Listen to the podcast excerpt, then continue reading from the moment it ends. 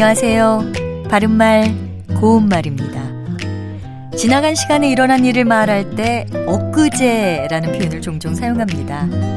엊그제부터 차에서 자꾸 이상한 소리가 나. 또는 이 집으로 이사 온 게 엊그제 같은데 벌써 1년이 됐다처럼 말이죠. 엊그제와 엊그저께는 같은 표현인데요. 아, 그럼 여기서 첫 음절의 받침은 시옷과 지읒 중에서 어느 것을 쓰는 것이 맞을까요? 이 경우에는 지읒을 쓰는데요. 이 말이 어디서 온 것인지를 알면 쉽게 이해가 되실 겁니다. 엊그제는 어제와 그제가 합해진 말로 어제에서 두 번째 음절의 첫 소리 지읒이 어 밑에 받침으로 들어간 겁니다. 그리고 엊그제는 2, 3일 전을 뜻할 수도 있지만 바로 며칠 전을 뜻할 수도 있습니다.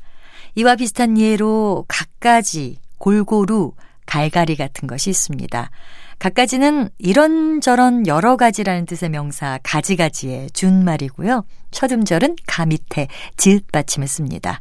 또 골고루는 여럿이 다 차이 없이 엇비슷하거나 같게 또는 두루두루 빼놓지 아니하고라는 뜻의 부사 고루고루의 준말입니다. 이때는 고루고루의 두 번째 음절의 첫 소리 리을이 첫 음절의 받침으로 들어가서 골고루가 된 것이고요.